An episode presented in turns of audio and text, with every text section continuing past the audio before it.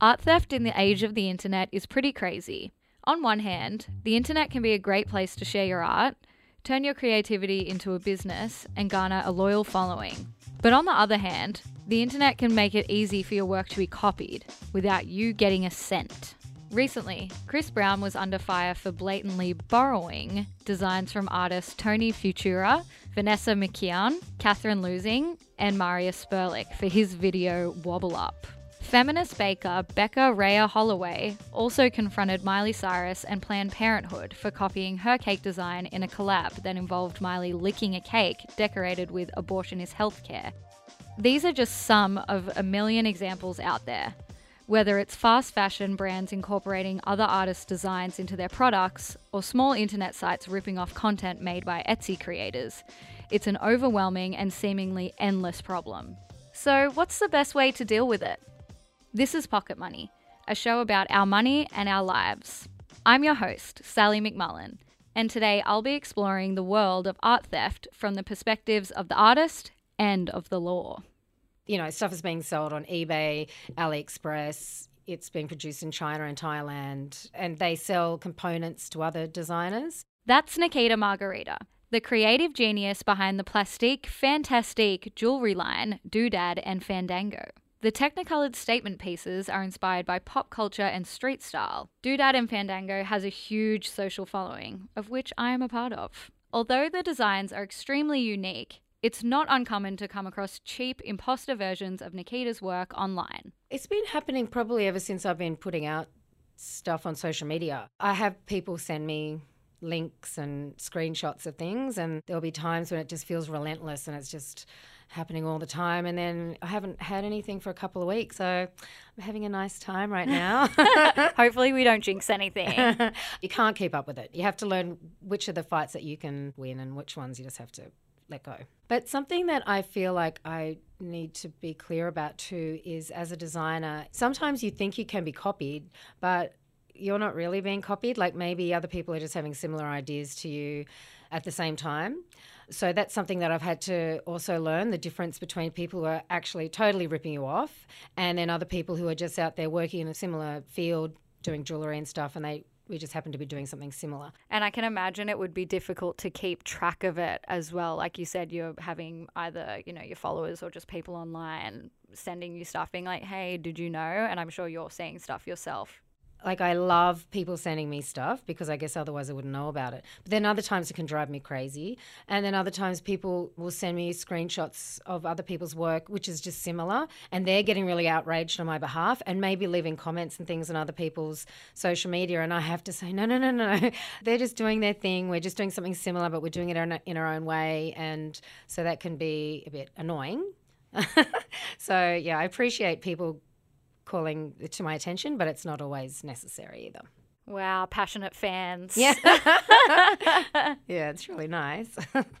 yeah, and I can imagine that would happen if you're drawing inspiration from pop culture and street style and stuff like that. A lot of the time, you know, you might have an idea, but somebody's drawing inspiration from a similar thing. Yeah, and you know, the same thing has happened to me. I've been accused of copying other people as well. And I never have ever copied. I've never looked at somebody else's work and said, I'm going to do the same thing. But of course, when you are all drawing on the same references and we're all growing up in the same world, seeing the same stuff, there's going to be similarities. There's things that are in fashion that we're all wanting to do at the same time. It's a real thing. Yeah. How do you solve it or get it taken down if you have seen direct copies of your work? Well, Instagram is actually really good with um, dealing with that sort of thing. It takes a bit of time to get all the proof together and links and, and things like that, but they want you to show basically it was your design first. So you just need to show where you had it on the internet first. And that's why it's really handy with actually having something on the social media platform with a date so you can very clearly show that you were the first person to do this. I have to say, every single time I've reported some of this infringement, Instagram has taken it down straight away. So the policies are in place, and it's good to hear that they're actually being followed up. But I know I've seen on your Instagram stories before when you've you know, pointed out that somebody's copied your work, then you'll go onto the account and you see all of your followers saying, take this down, this is a direct copy, like you're taking away from small business, which is really, really awesome. But do you think that you need a following to fight for you to really make a difference if this does happen to you? Definitely. When you have passionate fans who really care about what you do and they can see how hard you work and they've been following you for a while, they know your story. It's so good to have people like that on your side. There's another type of copycat that is out there that hasn't actually happened to me, but that's where like an H&M or a Topshop might steal your design. And um, I've seen that happen a lot with small designers having their work ripped off, and then all of their fans pile on, and it's really created a movement and they've been able to get some sort of justice or not. I wish that something like that might happen to me because I think in some ways that can actually really make your brand quite famous. Being copied by someone really big, it can actually work in your favor and you can get a lot of notoriety and you can get a lot of people sticking up for you and um, you might even get a good payout. But uh, so far, the only people who are copying me are, just seem to be crappy Chinese factories. So come on, Gucci, come and copy me. Yeah, come on, Miley, Chris Brown. We're waiting. and have you ever been compensated for your work that was stolen? You mentioned that you've gone through the process with Instagram and it's been taken down, but No, I haven't been compensated. Most of the people who I've seen rip me off, I would never imagine that they would ever be able to compensate me. There's been a couple of times when I feel like I probably should have, but I really couldn't be bothered to fight it. Uh, like I've had some of my designs put on uh, t-shirt designs by a t-shirt company, and I did consider taking some sort of action, but I can't afford legal fees. So they stopped producing it, and I thought, well, they've stopped. You know, maybe it would have been nice to get a little bit of money for that, but at least they've stopped doing it. So as long as that's the result, then that's that's okay. It's almost as if the traditional tactics of, you know, getting a lawyer and, and going that route doesn't work as well on the internet as if you do have a big following and you can say, okay, go boycott that brand for me and they'll take it down. At least you don't have to pay for a lawyer and, and get compensated in the end. Maybe it's a better value for your money just to be like, all right, fans, go get them. Yeah, I'm really reluctant to do that though, unless I'm really sure. I've only actually called out a couple of people on social media, and I'm very careful not to do that to start a big warfare with any anyone else just because I don't know about the legalities of, of you know that could turn into something so I'm very careful but yeah you're right it's very powerful more powerful than a legal letter or public shaming is very powerful Yeah, especially in the social media age. yeah And how do you protect your work? You know, do you put like copyrights or, or watermarks on your images or, you know, sharing work in progress videos? as soon as I design something and make something, I put a photo out straight away. So that's sort of my proof of date of of creation. That's all I can do. I don't really know what else I can do. I can't afford to copyright anything. So that has to be it for now. In your case, you've said that you've never been financially compensated for any of your designs being stolen, which is wild to me. How do you think that getting one of your designs stolen financially impact you in in the long run? Because it is, I guess, a small business, you know. Well, I think most of the people that are ripping me off, it seems like the stuff's been manufactured in China and Thailand and it's being sold very cheaply. And I guess that the people who are going to buy a $20 item are never going to come and buy an $100 item off me. They're different people, I guess, different market. Am I really losing out on that money? I don't know if I am. I don't know if those people would ever come and shop with me anyway. They might like it, but they're the ones who are leaving comments on my my page saying, "Oh, you're so expensive. Wish I could afford it." So that's probably not affecting me too much. Yeah, that's the price that they pay for not shopping with, you know, a small business that's making all of the jewelry at home rather than who knows where and by who knows who and with what products. You put them side to side, and it's just so obvious that they're getting what they pay for. Yeah, exactly. So not good value for your money in the long run, guys. this is this is a podcast about money at the end of the day. Get good bang for your buck. And do you have any tips for other creators or artists out there what they should do if they're designs or artwork or content, whatever it is, has been ripped off? Well, I have a really good template letter that I got from another friend who's a designer who's been copied heaps as well. That's what I tend to send out to people to get a bit heavy, and it really does work. So I'd just suggest getting a good one of those and um, just making yourself aware of the Instagram process that you go through when you are copied. But I do believe that my job as a designer is to just keep on designing awesome stuff. And that's what I'm passionate about. And people can keep on copying as much as they want. They can try to keep up, but they never will. So, designers, just keep on doing what you do. Don't worry too much about it. And what about advice for, I guess, just small businesses who are trying to make it work as a full time gig? Oh, God. Well, I don't know if I'm the greatest person to uh, give any advice because I really struggle. I feel like I don't really know what I'm doing. I just managed to make a living. And I'm extremely grateful for that. All I ever wanted in my whole life was to work for myself being a creative. So all my dreams have come true. But doesn't look like I'm ever going to become a millionaire doing things the way that I'm doing them. But I talk to other people as much as I can and I really need more help with bookkeeping, so I'm I'm trying to get on top of that sort of stuff at the moment because I really struggle with tax Ever since I became registered for GST, my life has become hell, uh, basically. Uh, I have a bookkeeper now, but I don't feel like I'm on top of things. So I guess my advice is just sort of get advice, like talk to people who are experts in what they do, see how other people do things. Yeah. Yeah, leave the creative stuff for yourself and then all the other boring stuff just outsource to someone else. Yeah. it's definitely not my strong point, so got to reel it in from somewhere else. Yep. and what are your thoughts on Instagrams that are maybe curating other people's art or images of your jewelry, which I've seen before on Instagram for like exposure. If someone's reposting your work, is credit or tagging you enough? Mm, I think it's enough because that's kind of what the platform is all about. Some of those accounts that have huge followings, they charge for you to put your work on their page. And I would never actually pay for that. But yeah, I think tagging is enough. And we touched on this a little bit before, but what is your opinion on, I guess, inspiration versus infringement?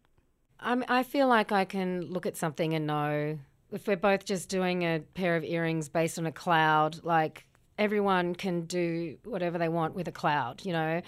But if I had done a cloud with a love heart and a this and a that on it, and then the, you know, it's it's so obvious to me what is a real copy. But you know, it wasn't like that at the beginning. I am guilty of actually having accused somebody else of copying off me years ago. And now I look back and think, oh no, that probably wasn't. I probably should have given that poor person a break. But I've learnt that along the years to be able to differentiate between that. So yeah, you got to keep your ego in check sometimes. And what's next for you? And where can people learn more about you and the brand? Well, please follow me on Instagram because I really enjoy creating content for that platform. Check out my website. If you see me IRL, come and say hello. Thank you so much, Nikita. I've learned a lot, and I'm sure our listeners have as well. Thanks for having me, Sally. Of course.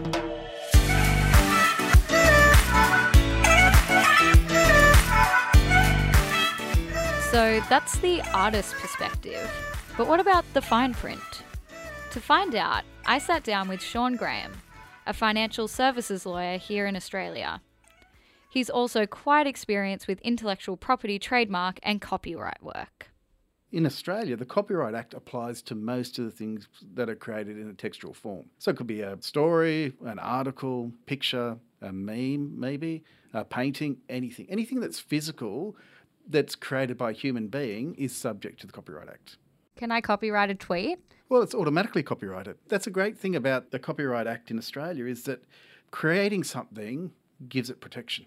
So it's automatically protected. You don't need to do anything else for it. You just need to create. And so if you want to protect it a bit better, you can use a little copyright symbol and put your name and the year, but it's not absolutely necessary. The moment it goes out into the world, it's created. You've just got to be able to tie it to a human being and you've got to be able to necessarily prove that you did it. So, with that in mind, do you think that technology is advancing faster than this legislation can keep up with it. And that's how maybe some of these loopholes occur. Well, the sad reality or the great reality for lawyers is that technology in society always uh, outpaces the law. So technology is moving so far ahead. It's uh, opening so many opportunities for us. And the question is, well, how do we deal with stuff that you create it in your um, flat in Surry Hills, and someone in California decides to rip it off and make handbags out of it or turn it into a meme or whatever it's going to do? How do you protect it? What do you do? Is the law flexible enough to adapt to it? Yes, the law is, but it takes time, and more importantly, it takes money. I've always told my clients that litigation's for the very rich or the very mad, right? So you've got to be one of those two people. And interesting about how people are using these like call to arms from their followers to help because for anyone who doesn't know, Fuck Jerry is an an Instagram account that mainly produces memes, but there are tons of other accounts like that that recycle the same memes and content. But the difference maybe with Fuck Jerry is that it's quite a massive business and they would have big advertisers and would be making quite a bit of money off of this. So whereas maybe some of the other accounts, like you said, if they're not making money off it, you're like, well, why bother? And if they're crediting me, maybe I'll get more followers for that. But it's interesting that in 2019, it's more effective to like call out to your followers and get them to boycott these accounts than go through maybe the proper legal actions. Oh, social influence and social power is so much more effective than than legal action. You might start it off initially when you see someone's infringing your copyright. You might write to them or you might engage a lawyer to write to them. In both cases, you're doing essentially the same thing. People tend to react differently when they get a letter from a lawyer because they know you've spent money on it, so you're willing to spend money to pursue it, so they'll tend to you know, withdraw the infringing work or do something to fix it. If you just write to someone yourself and say, Sally, you know, you ripped off my work, if you bother to respond at all after deleting my email, Scene. you might just say, too bad. You know, so sad, I don't care. Uh, the lawyers, you can escalate it, but you've also got to be careful about once you start down that route, you're assuming costs. So you've got to make sure that you've done that cost benefit analysis first to make sure that is this action driven by ego? Is it worth the time and energy? Because the emotional commitment for pursuing some of these is immense. The best way to generate more creative work is to bounce ideas off people. And this is where it's difficult because who owns an idea? Right? So this is the thing about copyright. The idea is not protected. So we can sit here and have a great conversation. All these ideas come up. The ideas aren't owned by anyone. It's the execution of the ideas. So if you we chat about something here, you take it away and you build something, sure, that's protected by copyright. It's the form, the textual material form of the idea, not the idea itself. For example, you can't copyright dance styles right? Oh no! I know, I know. It's a bit sad, bloke. I've had so many in the works. You- You've been working on your whole portfolio for so long.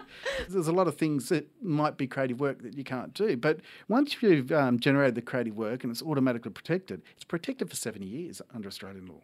So that's a pretty good way to do it, particularly if you can monetize it. If you film your dancing or you turn it into a audio or a podcast. Mm-hmm. I don't know how a dancing podcast would work, but, but I might, might have to use Next video. episode. might have to use video. But what should people do then if especially if they are, you know, a small business or, you know, they're running their business through Instagram or whatever it is and they've noticed that one of their designs or artworks or or pieces of clothing or whatever it is has been stolen. What are the steps that they should take? Take that step back and try to have an objective assessment about what the issue is. Like, if the school's taken one of your pictures and used it on their flyers for the, well, who cares? You might just go, oh, that's fine. You might ring them and say, attribute it. Mm-hmm. If it's someone with no followers and no influence at all, you might take a different position as well. If someone's exploiting it for commercial value, then there's a different position. And so they're making money from this. We want them to account for the profits they've taken from us. Because if they're producing, for example, jewelry, they've taken my designs, copied it, and are selling it at a cheaper price, effectively ripping me off, they should account for the profits as well as for the losses that they're inflicting on me. So, is this work copyrighted? Whose work is it? Now, it might be easy if you're working by yourself at home, but if you're working in an organisation, do you own the copyright or does your employer own the copyright? In which case, your employer is the only one who can take it. So you've got to figure out who owns the copyright. Is there copyright? Who owns it? And then we go, okay, we want to take action. Okay, who do we sue? Because no use suing someone who doesn't have any assets or whatever else. And this is nine years old now, but back in 2010, about 17% of the cases that went through the federal court were copyright infringement cases. So that's a pretty big chunk of commercial activity then. You can only imagine that's increased since, but it's really difficult to sustain those. So you're not going to sustain an action or a piece of litigation unless you've got the resources to push it and a reasonable chance of success. So in most cases, you look at it and you'll start off and you might send a letter and you'll get your lawyer to send a letter. If they dig their heels and whatever, then you've got to figure out do we go to litigation or are there better ways to do it? And I think the better way might be to just call out that they're copying. Particularly in Australia, we're fairly uh, easygoing on most things, but we don't like people who who uh, take advantage. There's a great sense of natural justice in, in Australian society. So I think I'd probably use social pressure to try to mm-hmm. put a bit of name and shame. Name and shame. it's always successful. And what if your work has been stolen by someone overseas? Yeah. Are you still protected by the same copyright laws in Australia if you've created it here, or I, I, imagine that can get messy. So we've got a free trade agreement. So theoretically, you could commence action here, and you know you can rely on the Australian courts to do it. But there's got to be a connection. So if they don't have any presence in Australia, well, what are you going to do? Are you going to commence it in the US and whatever else? So there are ways to work around that. The difficulties just get so messy from that perspective. So if you're really serious about if you're developing designs which are market leading or inspiring or some, have some type of commercial value, figure out ways to protect it. So the Copyright Act protects in Australia. You've got the capacity under US law to actually seek formal copyright protection. You don't need to do that in Australia. If you're an Australian artist and anyone contacts you and says, you know, for fifty dollars or hundred dollars, you can re- they'll register your copyright for you. Uh, it's a scam. The important thing to do though when you're creating work is to understand you might have to be able to prove that you created it if you're an artist, you might have earlier drawings or shots of your work. You might have work in progress or, or previous designs. All those things are important. If you're a writer, you'll have earlier drafts to be able to show that you've done this over time and it's your work. Because that's one way to defend actions of copyright infringement to say, no, no, no, I created this. And I'll put it back on you to prove that you did it. And that's where sometimes it gets a bit messy, particularly with screenplays and with music, because how do you prove that you did that? How do you prove just because you created it that I saw it and copied it? Because you can have independent creation as well. So we might have the same idea and they're similar, but we've never spoken and I've never seen your work. It's just a, one of those um, glorious coincidences of life. and what if your business is on Instagram or maybe you're selling stuff through Amazon or Etsy? Yeah. What is the responsibility of the the platform that you're using and that company to ban or take down, you know, some of these accounts that might be selling stolen work? Well, I think all the platforms all say that they, you know, are great defenders of copyright. And so YouTube spent a lot of time and energy taking down stuff that wasn't up there. And then normally they're acting on the interests of big commercial parties, right? So yeah. when Sony ring them up and say, you know, you can't put the entire Spider-Man film on YouTube, it's a problem. They'll take that down. They all will make some effort. The difficulty sometimes they don't know who owns the copyright. Okay, so if it's registered somewhere in the US, maybe you could do that. But otherwise, how do you prove it? And how do you prove that it's not different, particularly when it's a static image of something? Instagram's interesting because, well, you've posted it. If you've posted it, the presumption is that it's yours. And Instagram's uh, terms and conditions allow them to use it and circulate it and whatever else. So there's stories around the internet of people who've taken a photo of themselves and seen it turn up everywhere, right, mm. without their knowledge or consent, because whether it's Facebook or whatever, they've got the right to anything you upload, they can use. And that's the other thing about copyright as well. Remember that even though you created it, you might have assigned the rights to someone.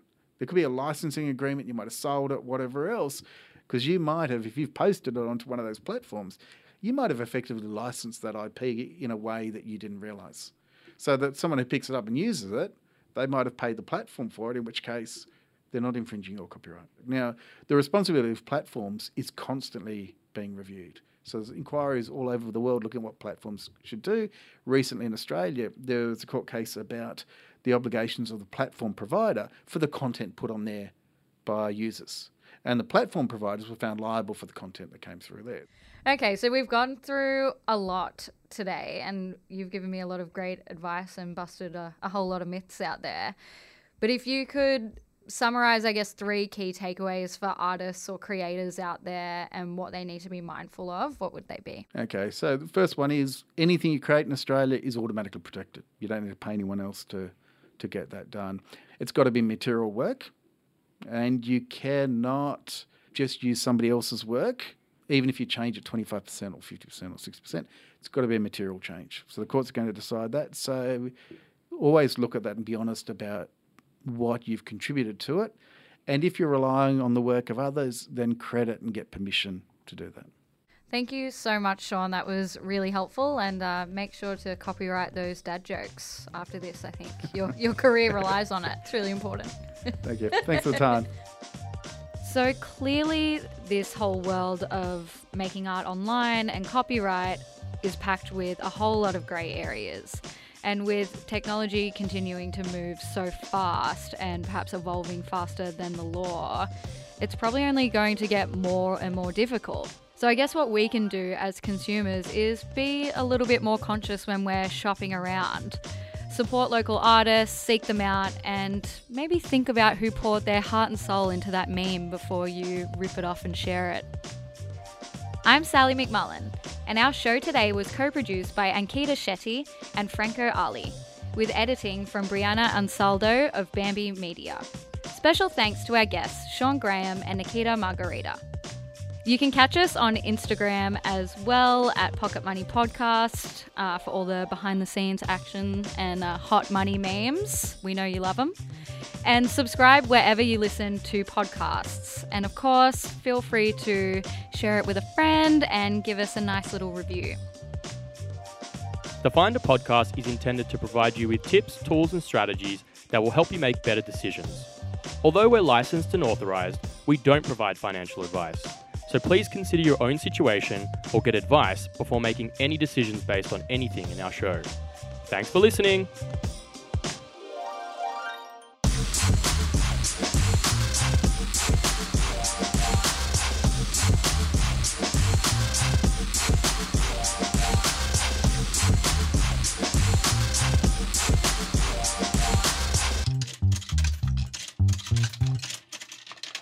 No thanks to Mark, who left me in the lurch to pronounce all of these surnames. It's really hard, okay?